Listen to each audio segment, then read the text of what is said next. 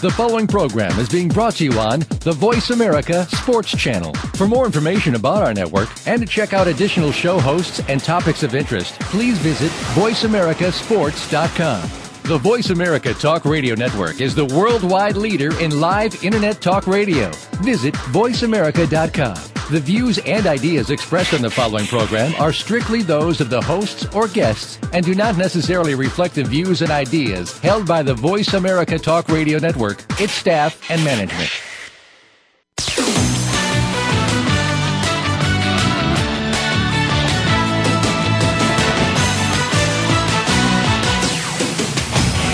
Are you ready to talk sports with one of the leading sports journalists of today?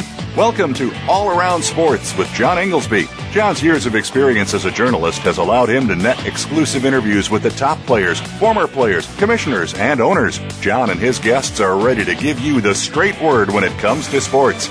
Now, let's talk all around sports. Here's your host, John Inglesby. Voice America. Welcome to the 28th ever show of All Around Sports. Where each Friday at 1 p.m. Eastern Time, we will go all around the world of sports for one hour to discuss what happened this week and what's coming up for the weekend. To join the show, the call in number is 1 888 346 9144, or you can email me at IIR at Comcast.net which comes right through to me through my website at www.iirsports.com. As always, it was another wild week in sports during one of the best sports months of the year. And as usual, I will discuss the highlights, lowlights, and bizarre news items that dominated this past week's news, as well as the my event of the week that I attended, the Children's Miracle Network Hospitals Classic at Disney World. Well, my highlight of the week is simply the fabulous first two games of the World Series, uh, both of which were riveting, one run cliffhangers that went down to the last pitch and featured uh, last night's two run ninth inning comeback by the Texas Rangers on a pair of sacrifice flies. Uh, it feels like old time baseball a little bit, which I personally enjoy immensely. Uh, you know, forget the absence of the big market teams, and I'm based here in Boston, so I know a little, a few things about big market teams, and uh, a couple to our south, the, the Yankees and the Phillies. Uh, to me, you know, the St. Louis Cardinals are just an absolute marquee major league franchise. Uh, remind me a lot of the Green Bay Packers in the NFL. There's just that, uh, you know, undying devotion of their fans. It's just fascinating to see, and one of the great baseball cities in America. So how can you go wrong having the first two games of the World Series in St. Louis? Uh, weather notwithstanding, a little bit cold. And uh, as for the Texas Rangers, you know, in my mind, they seem to clearly have the best talent in all of baseball. And now they're in the Fall Classic for the second year in a row. So, uh, you know, I, I think there's a sense of urgency with them. You know, their time is now. Uh, the way things change in all the sports, baseball uh, included, is so rapid fire that when your moment is, at hand, you got to do it. And if you get a second chance, you really have to take advantage of it. So, uh, you know, I see Nolan Ryan sitting there watching those games, and I keep thinking that's exactly what he's thinking. We have to do this now. And I think they made a gigantic leap towards doing that by uh, scoring those two runs and coming into the top of the ninth. They're down one nothing. Get a couple base runners on, two sac flies, and boom, two one lead and uh, and two one victory. So the series is off to a fast start, and uh, I think it should be appointment viewing as we head on to uh, Texas for games three and four. This week's low light, in my mind, is uh, coaches behaving badly, uh, particularly NFL coaches. You know, starting with Jim Jim Harbaugh and Jim Schwartz's uh, shoving match after the uh, exhilarating 49ers victory over the Lions in Detroit on Sunday. You know, as two young up and come up and coming coaches, to be sure, uh, Harbaugh was clearly the instigator, as he was during his days at Stanford. Uh, when he did similar things with Pete Carroll at USC. Um, and then we have Rex, Rex Ryan popping off on Norv Turner in uh, in Ringgate. And my favorite part of these stories is uh, that both Jim Schwartz and Norv Turner, intense, well, certainly Schwartz is, uh, let's just say more on the low key side, and certainly compared with Ryan and uh, Harbaugh. But Schwartz and Turner spoke up. They stood their ground, and they wouldn't be bullied by those two, either physically or verbally. And I thought that was terrific, and that was the silver lining. Another uh, top candidate, but so recent it's tough to get a handle on, uh, is the UCLA Arizona fight from last night's uh, game, which just was, uh, from what I saw this morning, and I think the jury's still out on a lot of it, uh, looked wild, to put it mildly. A melee of the highest standard, but uh, maybe we'll have more on that for next week's show, see how that all just gets dispersed. And my bizarre sports story of the week is uh, the continued legs of this Boston Red Sox debacle collapse story. It's as juicy as a story as we've had in recent memory, and they've uh, literally handed the media, uh, you know, a license to dig, shall we say, and uh, it's just been incredible. Um, but you know, now it's just time to go away, and I realize Theo Epstein hasn't even officially been named the GM of the Chicago Cubs. Could come anytime, including today. But you know, there's only so much beer and chicken stories that we can absorb. It went from first where nobody would talk and the silence was deafening to now it seems like all of a sudden everyone's talking, putting in their two cents. But at this point in time, I feel like uh, I feel like it's just simply time for everybody to keep quiet, and the Red Sox management needs to do you know the right things behind the scenes to get this fixed between uh, now and spring training, when it will resume again uh, with a thunderous roar, to to be sure. But uh, I think for now, you know, let's just put this one to bed. So now on to my event of the week, which was uh, covering yesterday's first round of the Children's Miracle Network Hospitals Classic at Disney World. It was a beautiful, beautiful autumn-like day.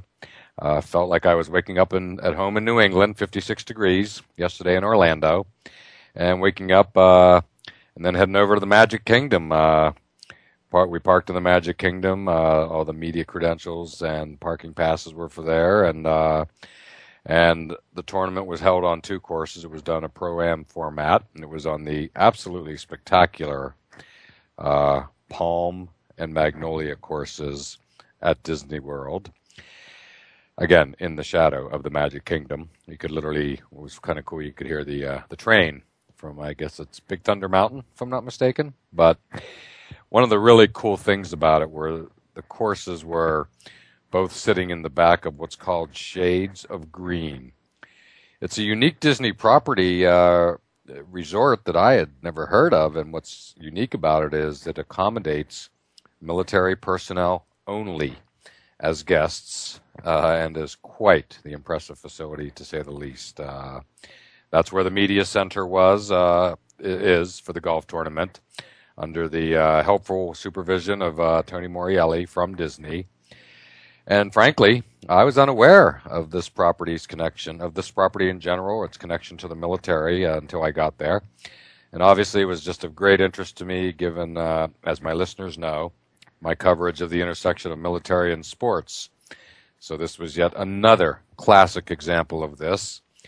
So as I said, it was a pro-am format with a veritable who's who from the world of sports, uh, you know, including uh, Steve Young, Derrick Brooks, Johnny Damon, B.J. Upton, David Price,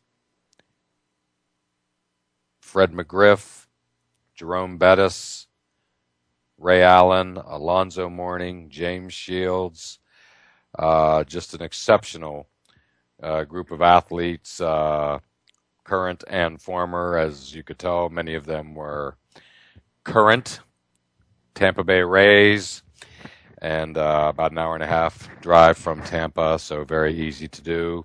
And uh, yeah, I had a chance to talk with uh, Johnny Damon and B.J. Upton about the amazing, amazing September that the Tampa Bay Rays had. Uh, it was, you know, everybody's talking about the greatest claps ever from the Red Sox, but the fact is, it was also one of the greatest comebacks ever by the Rays, and they're still glowing. Uh, just terrific. Uh, in chatting with them, they just said, you know, they think it helped establish, uh, you know, a potential fan base in the West Coast and perhaps even as far as Central Florida that uh, could provide the foundation for this becoming more and more of a marquee franchise going forward. Uh, certainly, they're well run, and now it'd be nice to see that fan base jump on board this spectacular team. Uh, as I've mentioned the past couple weeks, I was up in Boston uh, watching the Rays do this, and uh, astounded by the number of Red Sox Nation fans that became that actually enjoy, were rooting for the Rays. So it was remarkable to see, and Johnny Damon looks great, sporting a bit of a mohawk, which was pretty cool, and uh, and B.J. Upton again very impressive. Uh, had an opportunity to talk with Doc Rivers, who is absolutely super friendly. I can't emphasize that enough. Uh, maybe it has something to do with just he doesn't have as much on his mind because of the NBA lockout. He literally was interacting with everybody, and I mean everybody. And couldn't have been more impressed. Steve Young, now ESPN, former 49er, great. Uh, and of course, back in the day, Tampa Bay of the USFL, very popular still down there, extremely affable, signing uh, everything in sight for fans. Derrick Brooks, former Tampa Bay Buck, again, sort of legend down there. Um, you know, he was, uh, again, just literally an ambassador for both the game of golf, the game of football, and the West Florida, West Central Florida area. He, he was just terrific. Um, again, just watching these people, you know, interact, play their golf, all of it you know how they interact with both the fans as well as the uh, the people in their foursomes and whatnot is really really enjoyable to see. And uh, this was really quite a good field, as good as I've seen. And uh, at the you, know, and maybe it's because they're at the happiest place on earth, which makes it that much easier to be happy. Uh, but of course, there's also a great field for this tournament because it's going to be pivotal in deciding uh, this year's money winner. Uh, that means Webb Simpson, who I covered winning the Deutsche Bank Championship uh, half an hour from my house up here in Boston less than two months ago, was there, as was Luke Donald. And they were, in fact, in the same foursome yesterday, which drew by far the largest gallery. So they're competing. Uh, there are others, but yet they're they're uh, one and two for competing for this year's uh, uh, Money Award. And uh, for me personally, it was a great highlight because uh, yesterday's leader out of the gate at six under, and basically the first golfer to finish up was James Driscoll, Boston area native. He is uh, someone whose career I have watched very, very closely for the last number of years, and uh, you know he had just a great round, shot right out of the box, and and basically set the tone for the whole tournament. He teed off at uh, 7:50 a.m. yesterday morning, first one off on the course, as I said, and uh, it's interesting with him because he uh, he's ranked 125th and in the world, and basically to keep your uh, PGA Tour card intact to play all the tournaments next year automatically. Uh, it's the cut line is 125. So for him, uh, he is right there, and you know, so a good tournament could go a long way towards uh, ensuring he continues to remain on the PGA Tour as an active player week week in week out. Um, you know, without having to worry about things like Q school and anything else. Uh, you know, as we go into next year. So, all in all, a very very impressive day. I feel fortunate to, to have uh, you know been able to cover the first day, uh, and it should be a great tournament. I have no doubts, and you know again has some significant meaning. And so back in Boston now, and uh, with that background and all that said, I will now uh, take our break, as my former co-host Lemont Williams from outside the huddle used to say. Time to pay some bills. We'll take our break, and joining us on the other side a little earlier than usual will be Barry Rubenstein from the New York Post.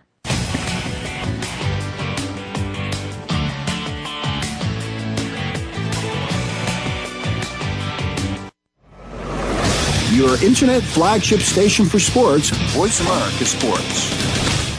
Okay, sports fans, here's your opportunity to discuss football, America's favorite sport. On an annual basis, millions of people attend, watch, and listen to football, both pro and college. Ray Ellis Sports, an internet talk radio show, was developed with the fan in mind. Join host, former Philadelphia Eagles and Cleveland Browns strong safety Ray Ellis on Voice America Sports every Tuesday at 1 p.m. Pacific for exciting, interactive football discussions from the fans' perspective. Tune in every Tuesday at at 1 p.m. Pacific to Ray Ellis Sports right here on the Voice America Network. And let's talk football.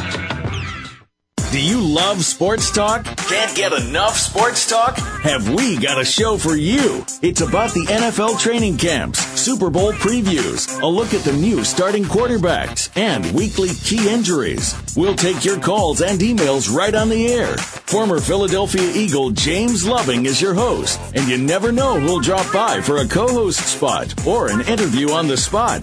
Tune in to Loving That Sports Talk with James Loving every Wednesday at noon Pacific Pacific Time, 3 p.m. Eastern Time on the Voice America Sports Channel. Your internet flagship station for sports, Voice America Sports.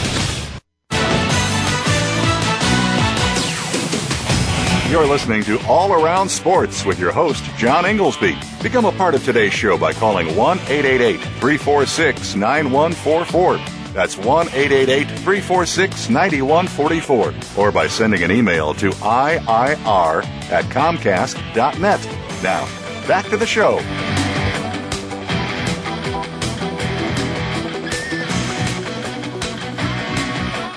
Voice America.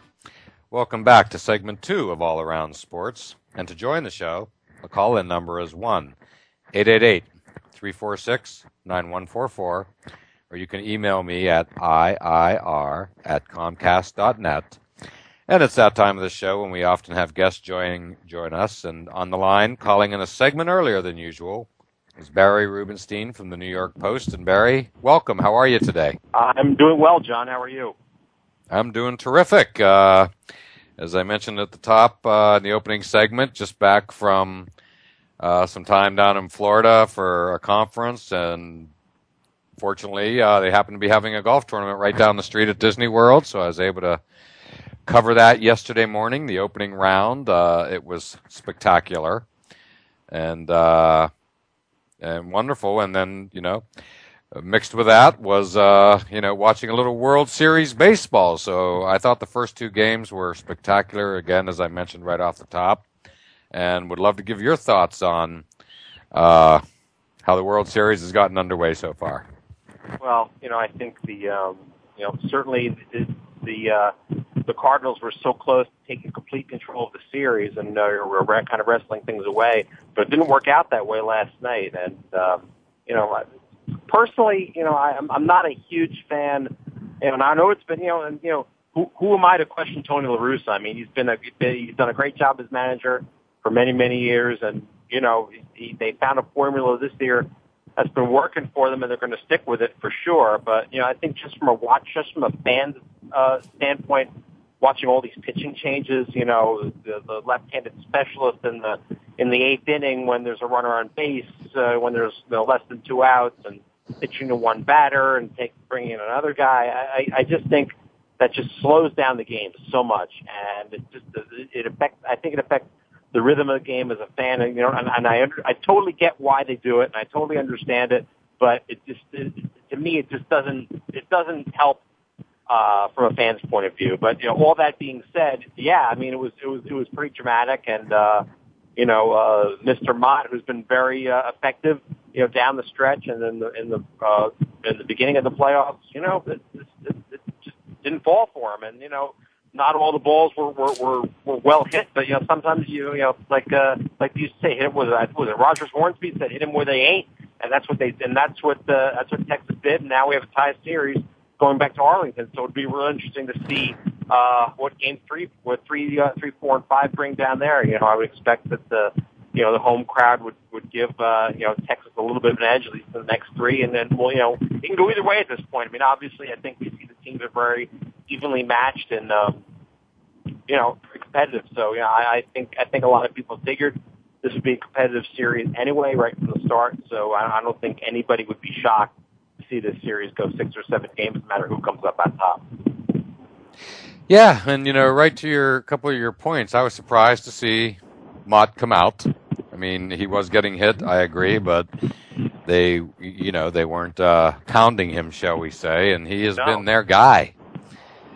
And you know, I mean, it was so such a critical, critical situation, obviously in the ninth inning, and you know Texas give them a lot of credit, some aggressive base running, and you know uh, by Elvis Andrus was the key, obviously, and uh, I don't know, it, it's always a little tricky for me. I'm, I'm, a, I, I think when I have what I consider to be my best pitcher out there, despite Pedro again in Yankee Stadium in 2003, I'm a guy, if I was the manager, who would probably keep him in maybe one pitch too long rather than one pitch too early. But that's certainly not Tony La Russa's problem. But nonetheless, I was just a little surprised, and I realized he was going, you know, lefty on lefty. I totally get that. But uh, I don't know. That, that, that's the guy that kind of got him there. So I, I found that intriguing. But that's certainly La Russa's mo, to say the least. It is. I but, mean, I just like like I said, I just I just don't. You know, I don't know. I, I I think you can you can kind of overmanage sometimes in these situations. Just you know, again, you know, this, this is what we do. We we're you know we we we we give our opinions on on on on what goes on in in the games and and everything else. So you know, again, I mean, you know, it's been working for them. But you know, I just kind of especially with uh, with Motte's situation. I mean, you know, he has been their guy, and you know, you kind of wonder how this will affect affect him mentally, you know, going forward to the rest of the series. Uh, you know, obviously La Russa is, is, is uh, has that quick hook for all the pitchers. Uh, everybody in the bullpen, everybody's kind of on on notice. So, you know, you, you just kind of wonder if that's going to kind of, you know, overdo things and, and, and catch up with them at some point. Maybe it will, maybe they, maybe it won't. But I, I just think there's there's there's a possibility there of things maybe just uh, you know kind of unraveling a little bit. But we'll, we'll, see. We'll see how it works out. Well, one way it could burn him, Barry, is you know I think at the very end last night, you know we're only talking the bottom of the ninth of a two-one game. I think they said there was only, for sure only one pitcher left, but I think actually they were saying there was maybe only one player left. I'm not sure. Uh, I was a little distracted and frankly a little tired from my flight, but uh, yeah. So you know I wouldn't be shocked if you know he uses up his whole team, so to speak, or certainly his pitching staff, and all of a sudden something unusual happens. He finds himself in extra innings, say unexpectedly, and he has nobody left. Well, it almost happened last night. So you correct. Know, there, That's my point. Example. That's I mean, my point. You look you you look at the box score. and You it, it, look like an all star game or an exhibition game. So you know that that's you know that that that's a big part of it too. I mean, it, you know, I think it really can come back to bite you. I mean, I understand the situational part of it, and and then going by the book, going by the numbers, and all that. But you know, you you, you only you only you only got 25 guys. You only have you know what 10 guys and 10 pitchers, and you only six or seven you could really use, maybe even less. So you know, you, you get in a situation where you're you know pulling guys out after a third of an inning, or in some cases, you know, you know, zero innings. You know, it's it's, it's the law of averages is going to catch up with you. I mean, if if Texas doesn't go ahead in that game, if they tie that game, that those extra innings, the Cardinals are in big trouble. So, you know, uh, again, you know, it, it's it, that that that's the way it's been working, and you know they roll the dice, and it's it's been coming up for them. But you know, I just think that sooner or later, it's gonna it's gonna really hurt them, and it, it it's probably gonna come at a very crucial point, and then you know we're gonna be pointing a lot of fingers. So, you know, I think at some point, especially at this point in the season, you kind of have to have some faith and you know a, a leap of faith maybe with some of these guys, and you know um, that, that's just my opinion. And you know whether it's right or whether it's whether it's wrong, you know in in the long run, you know we'll just have to see. But it, it wouldn't shock me if if it gets into a situation where you know because we're not gonna, we're not going to have a, a blowout. It's going to be a long series. Uh, it wouldn't shock me if, if we went we wind up in a situation where the bullpen's going to wind up short so we'll see how it happens. Well, Barry, yeah, and I don't. I think this is La Russa managing this particular team because I don't always remember him. I mean, I think he always, you know, very involved manager and, you know, maybe even a quick hook, but I don't remember anything to this degree. Do you? No, I mean, this, okay. this, this, this, this is, no, no, that not, that's not what I was trying to say. I just think the point is, you know, they found, he's found a formula that's working this season because the bullpen has Right. been very competent. And, you know, since the bullpen has been so good, they feel like they can, you know, lift their starters a little early. And, you know, maybe it's, you know, uh, done from the guys as, you know, saving your starters down the stretch. But, you know, you're, where there's only a maximum of five games left, you know, you know, you really have to be, be saving guys too, too much anymore. So, you know, you might want to, you know, let Carpenter air it out or let Garcia air it out a little bit, you know, if they're, if they're pitching well. And, you know, let's face it. I mean, you know, we're talking two one game, you know, last night. So, you know, it's not like uh, not like the starting pitch hammer.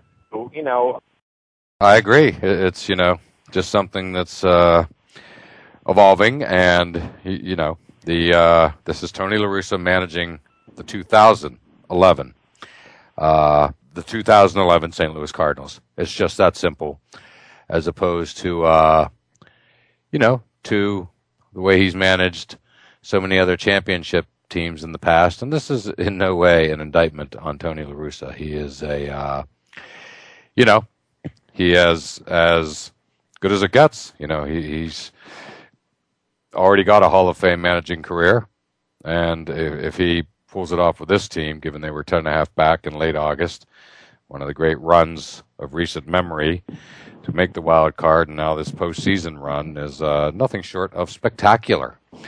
To put it mildly, so nobody here is questioning Tony La Russa, but uh, it is a little bit of different type of game to watch, especially at the end when he's uh, really, really juggling. So, with that said, uh, we're going to take our break here, and uh, to join the show, you can the call in number is one eight eight eight three four six nine one four four, or you can email me at iir at comcast.net. And when we return, Barry will be sticking with us for a few uh, few more segments.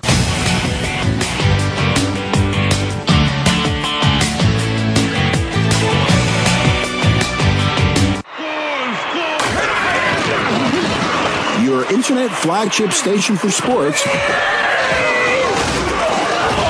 Voice America Sports. The revolution has begun with Jim and Trav. Listen this week as Randall Eden, Shannon Young, Josh Fleming, and Joe Hosmer tell us why it's important to get our kids in the outdoors. Plus, Cat Daddy will have some catfishing tips, and Nick Rhodes has a new twist on wildlife management you'll want to hear. This is sponsored by Ram Trucks at ramtrucks.com.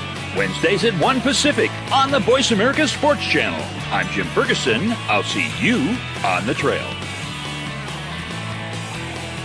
Do you think that all of the generic financial information you get every day is hard to navigate? You need to tune in to Duffy's Financial Playbook. Every weekend, Andre S. Duffy will help you filter out this information and turn it into wisdom that you can really use. Be informed about the financial decisions you're about to make instead of just blindly making decisions. Andre's connections in the business and professional sports world will help you so you don't need to worry about your financial success. Tune in to Duffy's Financial Playbook, Saturdays at 1 p.m. Eastern, 10 a.m. Pacific on Voice America Sports.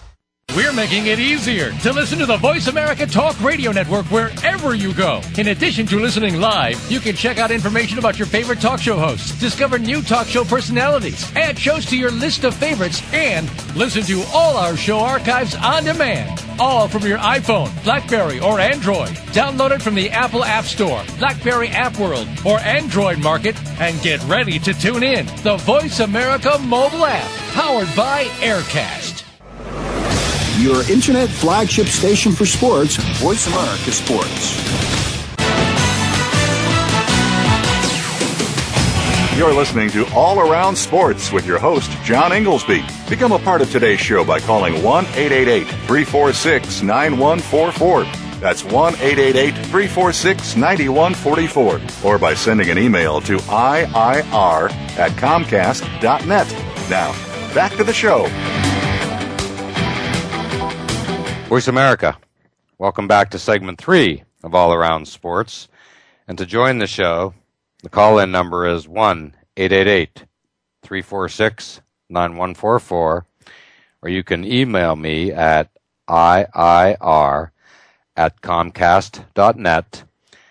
And joining us on the line is our weekly call in expert still sticking around, Barry Rubenstein from the New York Post. Uh, and as Barry and I were talking earlier, uh, we were talking a little baseball, and apparently there's a little controversy brewing where uh, Albert Pujols did not talk last night, and uh, so uh, details just coming out now. So uh, expect that to potentially be uh, a media firestorm going forward. Um, and sure to pick up steam as it goes along. But now I think it's time to talk a little football. And Barry, are you with me? I am. I'm here. Terrific. Uh, well, Barry, I'm going to start right off the top in your backyard in New York City. Uh, what is the feeling of the Rex Ryan, Norv Turner dust up? Um, I think that uh, you know the uh, you know certainly the, the the Jets have really really come back to, come back down to, down to earth a little bit. But uh, you know certainly beating the, the beating the Dolphins uh, you know certainly helped them there. You know it was not a pretty win, uh, but it was just something that uh, you know they they they they needed. Obviously, you know, you know they were, uh, you know, they were two and three, and they were, you know, kind of kind of reeling uh, after the Patriot loss. So, you know, you know, at the end they they don't ask how, right? They ask how many. So right. it was just it was just important for them to, you know, kind of just get get back to what they do. And you know, even though it wasn't pretty, and you know, the offense wasn't wasn't that terrific, but you know, let's face it, the Dolphins are the Dolphins are terrible. They're really bad. And you know, you can you can make the case that you know maybe they they may have kind of stopped playing a little bit in the second half once they saw the game was out of reach, and yeah, maybe maybe they're thinking about Andrew Luck too much down there. I don't know, but uh, you know, it's uh, that that's a thing down there. It really is. But as far as the Jets are concerned, you know, they, I, I think a lot of the the bravado and the and the talk you know, and we've talked, and this is something we've discussed on the show before. You know, I'm, I'm not a huge fan of of, of all the talking and all the all the uh, you know the, all the platitudes. You know, you don't you know if if if, if, if, if games were won by talking, then you wouldn't even have to play the game. So you know, you got to show something on the field, and you know they they they've got to continue to just do their job, play well, play as well as they can, and maybe be a little more humble. And you know, that might be hard for for for Rex and the guys to do, but uh, you know, I, I think I think that would serve them better than than the opposite.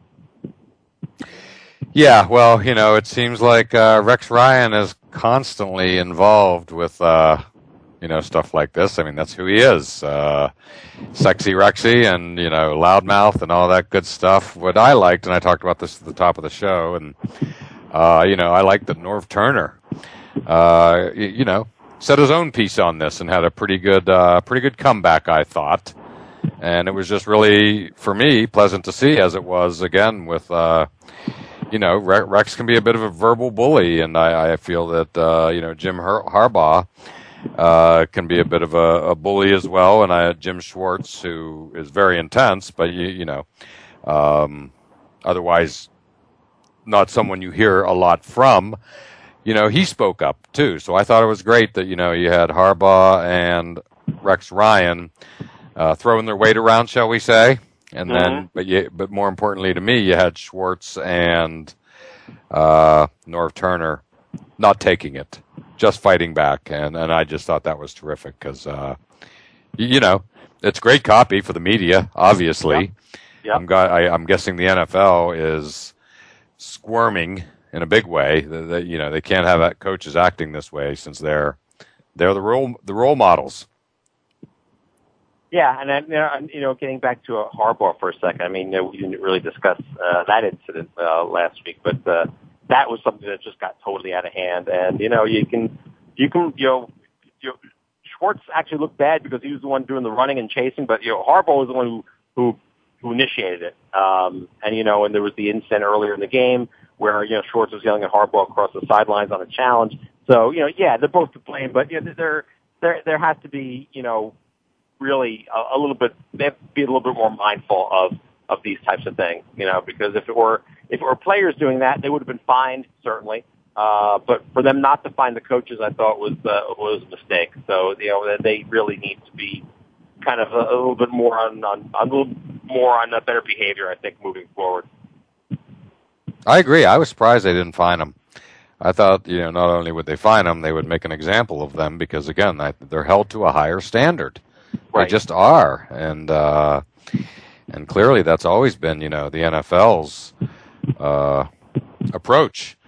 So, uh, you, you, know, they they did come out with their reasoning and decided, uh, you know, again, not to find them. But I just was uh, astounded by that. Uh, Hey, now looking back on this past weekend before we look ahead, um, what were your thoughts on that Patriots Cowboys game? I thought that was as good as it gets, start to finish. Yeah, it was a good game, and you know it's it's it's funny. You're always you're always we always get it's always become a cliche, but you're always you know waiting for Romo to do something that that will that will hurt hurt the team, and you know it happened early on this time, but. uh yeah, uh, you know, Patriots doing what they had to do and playing the way they had to play and, and winning the game. Yeah, it was well played. It was. And, uh, you know, Patriots are certainly, you know, where they, where everyone expects them to be. And, uh, you know, uh, when you have the, you know, one of the best quarterbacks ever, you know, uh, that uh, has to direct a crucial drive, he's going to get it done. So, you know, uh, we're talking about Tom Brady, of course.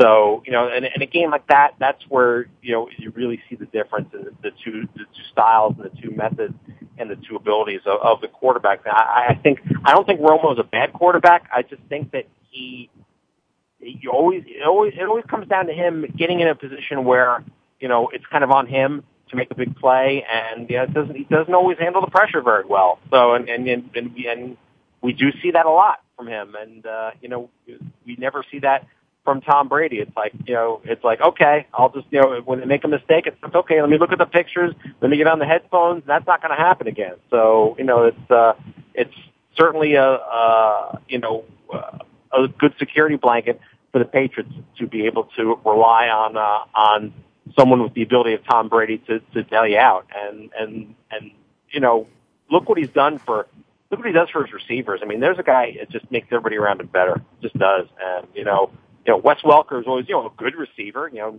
nobody ever said really anything bad about him. Guy's having an all-world year. So, you know, there's, there's big reason for that, and I, I think it's number 12. I really do. Yes, he's having a potential record-breaking year. I mean, it's already setting up as one for the ages if it continues at this pace. Uh, well, what I found interesting with Romo, and, and, you know, he played a good game. He played a fine game. It was more than anything a defensive struggle, but I thought Romo's comments earlier in the week were really, uh, for him pretty bold where he just flat out said, he, you know, declared we will win a Super Bowl here, just a matter of time. And then he talked about what it was going to be like when they did that. And I don't know if it's, you know, some attempt at trying to, you know, prop up his team, prop up himself. But it ju- it just got me a little off guard. I mean, he, you know, say what you want about him, but he, I think generally speaking, you know, he's fairly likable more so than not, uh, you know, especially if you keep it to personality as opposed to uh, uh, game-ending gaffes, shall we say? Mm-hmm. But I, it just struck me as, uh, again, he, he really just sort of put himself out there, and then I thought, generally speaking, he went out and produced, but they did lose the game. He did not win the game. Um, it was more Brady won the game as, as opposed to Romo losing it, but the fixation with the Cowboys, it's omnipresent. It just doesn't go away, and I don't think it's ever going to go away. It's one of the most unique positions in sports, the quarterback of the Dallas Cowboys. Yeah, I agree, and you know, but and, and I think you know, going back to what you said before, there are the reasons why Romo would say something like that. I, I think, you know, of course, he wants to believe that they will win the Super Bowl, and you know, it, it, you know, maybe it, it's for a combination of reasons. You know, maybe it's it's all of the above, you know, to prop himself up to, you know, kind of, you know, give a boost to himself and the team and to management and just to show, hey, look, you know, we believe in what we're doing here. Um, you know, whether it's, whether it, it, it actually happens, you know, again, that kind of goes back to what, what we were saying before about the whole, uh, know, all the Rex Ryan stuff. You know, you can, you can talk all you want, but, you know, that goes for, for any team, any player, any sport for that matter. You know, you can talk all you want you got to go out and produce, and that's the bottom line, and that's what you're going to be judged on. You're not going to be judged on on predictions and, and what you say is going to happen or what you think might happen. You have to go out and make it happen. And that's, and at the end of the day, that's what, and that's what we're all judged on, and no matter what field we're in. But certainly in in athletics, you know, and it, and you know, like we said, it makes good copy, and it, it you know, it makes it it makes it more interesting, and gives us more to talk about. But you know, you really you really do need to get it done on the field. That's what that's where it counts. Exactly, and uh, you know, speaking of fixations, like on the Dallas Cowboys quarterback, uh, one of the great fixations in modern sports history in my mind is is the fascination with Tim Tebow, and obviously he's getting the start this weekend in Miami. Back to my back to Miami, by the way, and they better enjoy it because it might be the biggest crowd of the season. But uh, you know, I was down in Florida uh, as I referenced earlier for the past uh, week, and the story is absolutely gigantic. It's like the return of a conquering hero. Um, it's just the effect this guy has on people is just incredible. I know people in Gator Nation, literally live in Gainesville, who, you know, who he's like their all-time hero. Period. End of story. It just ends right there. And I'm glad he's starting. I'm a believer. I'm not a uh, Tebow hero worshiper, but I think he can be an effective NFL quarterback. I'm a guy, as any listener knows, who puts more on intangibles and leadership than maybe uh, you know how far you can throw it. And Tebow has you know has that in spades, maybe at an all-time level. It's time to see can he take that leadership to the pros, the NFL, and turn the Denver Broncos into a winning program. I think yeah, yeah. I think the jury's the jury's obviously still out, and you know we we have to see a bigger sample before we can really, you know, judge uh, judge Tim Tebow uh, accurately and fairly. But you know, he certainly deserves a chance. Although I'm, you know, I, happen to think that uh, that Kyle Orton's a pretty pretty good quarterback. So you know, I don't I don't know that that I would have gone ahead and, and done that. But you know, it's also going to be interesting to see what effect uh, the trading of Brandon Lloyd will have on on Tebow's development and the and you know the, the Broncos' future because uh, you know, he was a guy that came on like gangbusters for them last year. Uh, and you know, we'll, we'll have to see. Uh, you know, he was one of their one of their top weapons a year ago. Uh, but you know, certainly, you know, you have guys like Eric Decker who are who are developing, and you know, giving them a chance, giving guys like that a chance to play. So we'll see how it plays out. But yeah, I think we need to see a better, more of a sample and more more games from Tebow before we can really say, all right, this guy's an NFL quarterback or this guy's not an NFL quarterback. I mean, I do think it's unfair to label guys, you know, and, and obviously, you know, a lot of people, uh, you know, in the media were labeling Tebow before, uh, you know, certainly before the draft and certainly a lot more so after the Broncos selected him. And, uh, now that he has a chance to play, you know, give, give the kid a chance. Let's see what he can do. And then, you know, once he gets a few more games under his belt, once he gets the season under his belt, then we can go back and say, okay, is it working? Is it not working? And go from there. I agree. Yes, I've always been a believer that, you know, again, I put great stock in leadership qualities. You know, g- going back to watching Doug Flutie up here in college, and I've always just thought, you know, you know, I like Kordell Stewart back in the day for the Steelers when he was having uh, his great run for a couple years there, and I guess I'm just a believer in. Uh, you know, when these guys are doing something unique and different in the NFL, but they're winning, just give them their shot tailor an offense around their unique skills. And you know you can't get any more different than you know the, the, the examples I just gave, which are Flutie, Kordell Stewart, Slash, and right. Tim Tebow. I mean, they're all gigantically different styles of game, yet you know they all have a certain way about them of winning games. So uh, you know, give them a shot, see what happens. I mean, at the end of the day, Barry, the Denver Broncos are one and four. I like Kyle Orton. I liked him when he was with the Bears. I have no problem with him whatsoever. I think he's a fine player in the NFL. But the fact is, they're one and four. The fans are, you, you know, in an uproar, you know, and everybody's just waiting to see. And I know it's John Fox didn't draft him, but you know, he's doing. He's John Fox is doing what had to be done as the head coach. He just had to, you know, everybody wants their answer. It's almost like they need their answer. We've got to get this Tebow thing sort of settled once and for all, and, and then go from there. And certainly the Broncos have to because they are just they're at a crossroads and they are in fact stagnant until they you know get some answers on what they got with Tebow and then either keep him, trade him. If you keep him, build an offense around him, and you know say he's our guy and that's that, and give him a couple years. Yeah, well, this is or, the chance to do it. Yeah, absolutely. This, this, is the moment. They're at a crossroads. So with that said, Barry, we'll uh, you know we're going to close out our third segment here, and uh, and to join the show, the call in number is 1 888 346 9144. Or you can email me at IIR at Comcast.net. And Barry's sticking around for us with us for our fourth and final segment, and we'll catch you on the other side.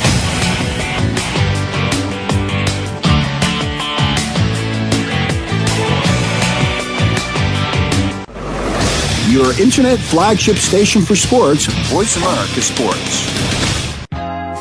The Sports Mavericks show redefines the elite athlete by bridging the gap between parents, athletes, and the community. Host Ida Moye, aka the Oprah of Sports, brings to the Voice America Network original programming, balancing the pursuit of academic excellence and sports participation. The Sports Mavericks show airs every Tuesday evening at 5 p.m. Pacific Standard Time, 8 p.m. Eastern Standard Time on the Voice America Sports Channel. Listeners will be engaged in straightforward talk, spontaneous and unscripted by the experts. Ida and her guests will explore the challenges of success and failure in sports and will help athletes and their parents navigate the transition from high school, college, and then on to the pros.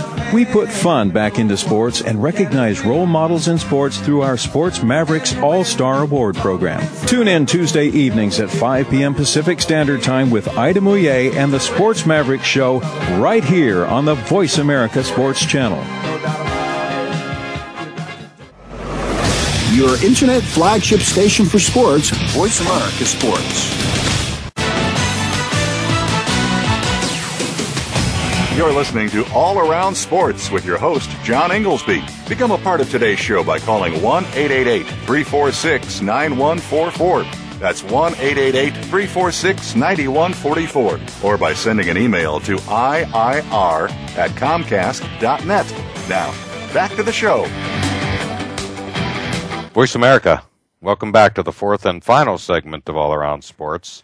And back on the line is Barry Rubenstein of the New York Post. And uh, Barry, we've covered some baseball, we've covered some football, and now to uh, a huge topic suddenly that I think is at a crossroads, and that, of course, is the NBA lockout. Uh, it's uh, looking like it's gotten to a very, very bad place. I know you're in New York. I know you have a background in the NBA, so would love to get your thoughts on the current state of affairs.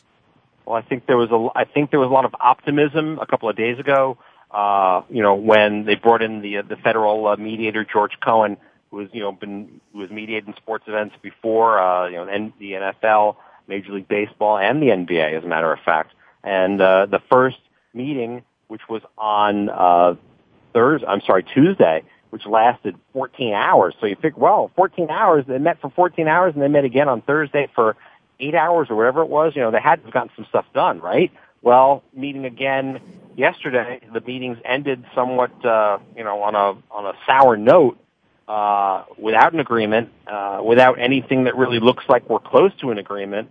And now suddenly we're kind of, you know, I, I think all whatever optimism and goodwill we saw on uh, on Tuesday, you know, with with with the thought of, well, gee, it can't be bad news if they're meeting for 14 hours, right? They have to be talking about some things and settling some things.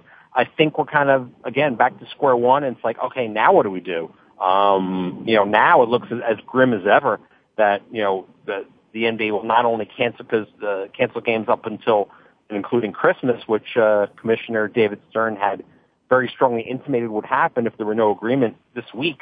Uh, I think that's the next thing we're going to see, uh, and it, it's not going to stop there. Uh, I think you have two sides that are really entrenched. You know, I think I don't think you have a whole lot of feeling of people willing to compromise, even though they probably should be at that point at this at this time. You know, with now with with with games, you know, being lost, with regular season games being lost, I, I, I, yeah, yeah. I think you have to have to have more more of a of a feeling of okay, let's compromise, let's get this done. You know, to the NFL's credit, you know, during their lockout, I don't think it ever got to the point where you think, oh God, we're going to miss the season. Oh, we're going to miss regular season games.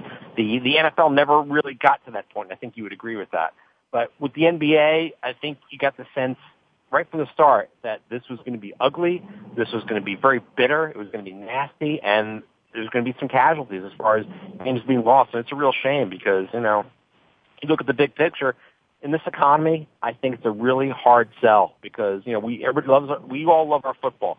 People in this country love football and football is a way of life. You know, every Sunday during the fall, we watch football. This is what we do. The NBA, it maybe is not quite in the same realm of, uh, of conscious, consciousness as football is. I don't think it is. Um, you know, certainly the playoffs are great, and certainly it's fun to watch. Certainly the guys are talented; they're great athletes. But I don't know that it has the hold on the American public that um, that uh, the NFL has. I mean, nothing does, right? So nothing does. You, I, you took the no. words right out of my mouth. Nothing does. No, nothing does. So you know, you almost have to put the NFL in kind of a different atmosphere, you know. But I think for the NBA, I, I think it could get to the point where you know what they're going to miss a season, and you know what it'll be like like when the NHL lost the season a few years back. You know what? People will find other things to occupy themselves with. People will watch football because, you know, honestly, you know, people traditionally we don't pay much attention to the NBA and NHL until after the Super Bowl anyway. So what'll happen this year? You know, hockey will have the stage all themselves. College basketball will get a piece of it, and you know what? Life will go on. It will. Life will go on for all of us. But I just think it's sad that in this economy and in, in, in the way things are in, in, in the country right now, and not only in the sports world, but, you know, just overall, you know, to see these guys haggling the, over, you know, billions of dollars just leaves a bad taste in a lot of people's mouths. And, you know, the NFL had the sense to, to end it, to settle it before it got to that point, and it certainly would have gotten to that point had it continued. But I think, uh, I think both sides in this lockout, uh, with the NBA are taking a huge, huge risk of, of of having this dispute go into that territory. And once it does, once you got the public against you, no matter how which way it's going, because let's face it, people the, the the public doesn't care about the issues in any of these disputes. They just want the games. They want their teams. They want their sports. They want their games to be played, and they don't care what it takes to get there. But if you're going to take games away, if you're going to take their games, their entertainment, their love of the sport away from them, then they're going to revolt. So we'll, I, I, I think it, it, the longer it goes, the worse it's going to get for the NBA, and that's unfortunate.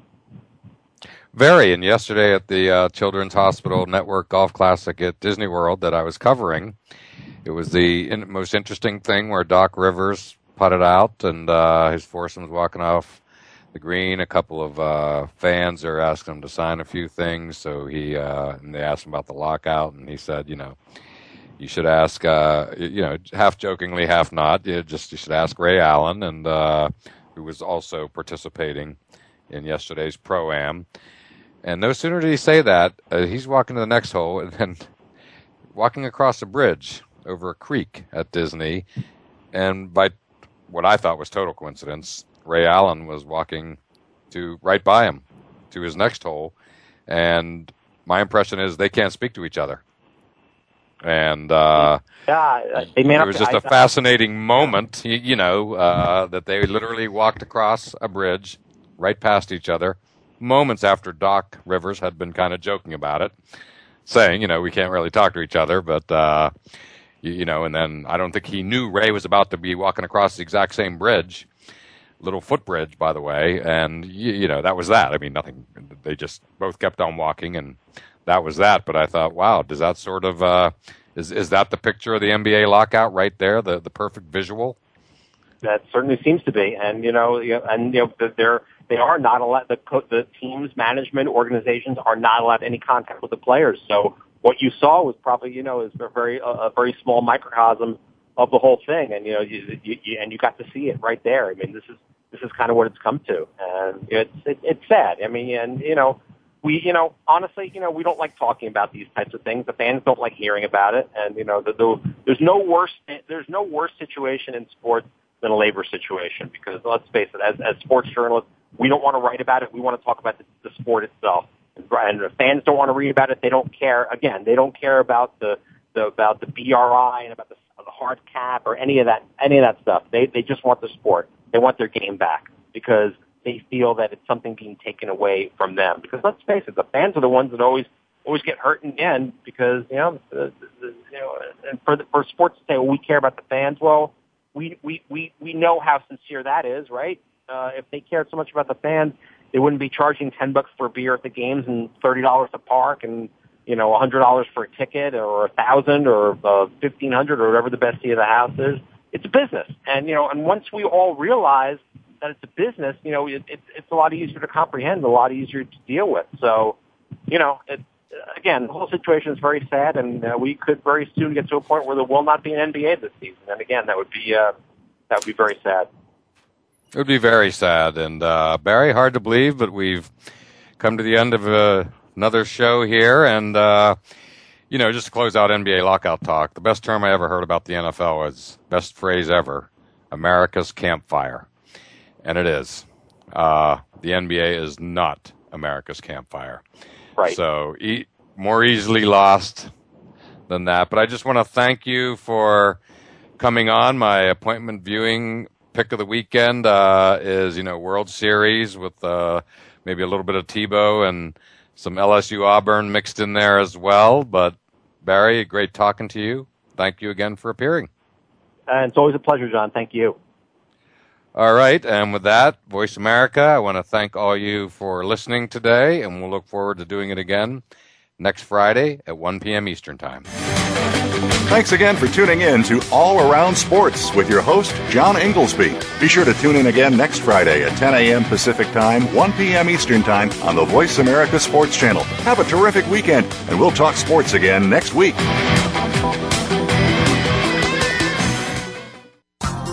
Thanks again for listening to the preceding program brought to you on the Voice America Sports Channel. For more information about our network and to check out additional show hosts and topics of interest, please visit VoiceAmericaSports.com. The Voice America Talk Radio Network is the worldwide leader in live Internet talk radio. Visit VoiceAmerica.com. The views and ideas expressed on the preceding program are strictly those of the host or guests and do not necessarily reflect the views and ideas held by the Voice America Talk Radio Network, its staff, and management.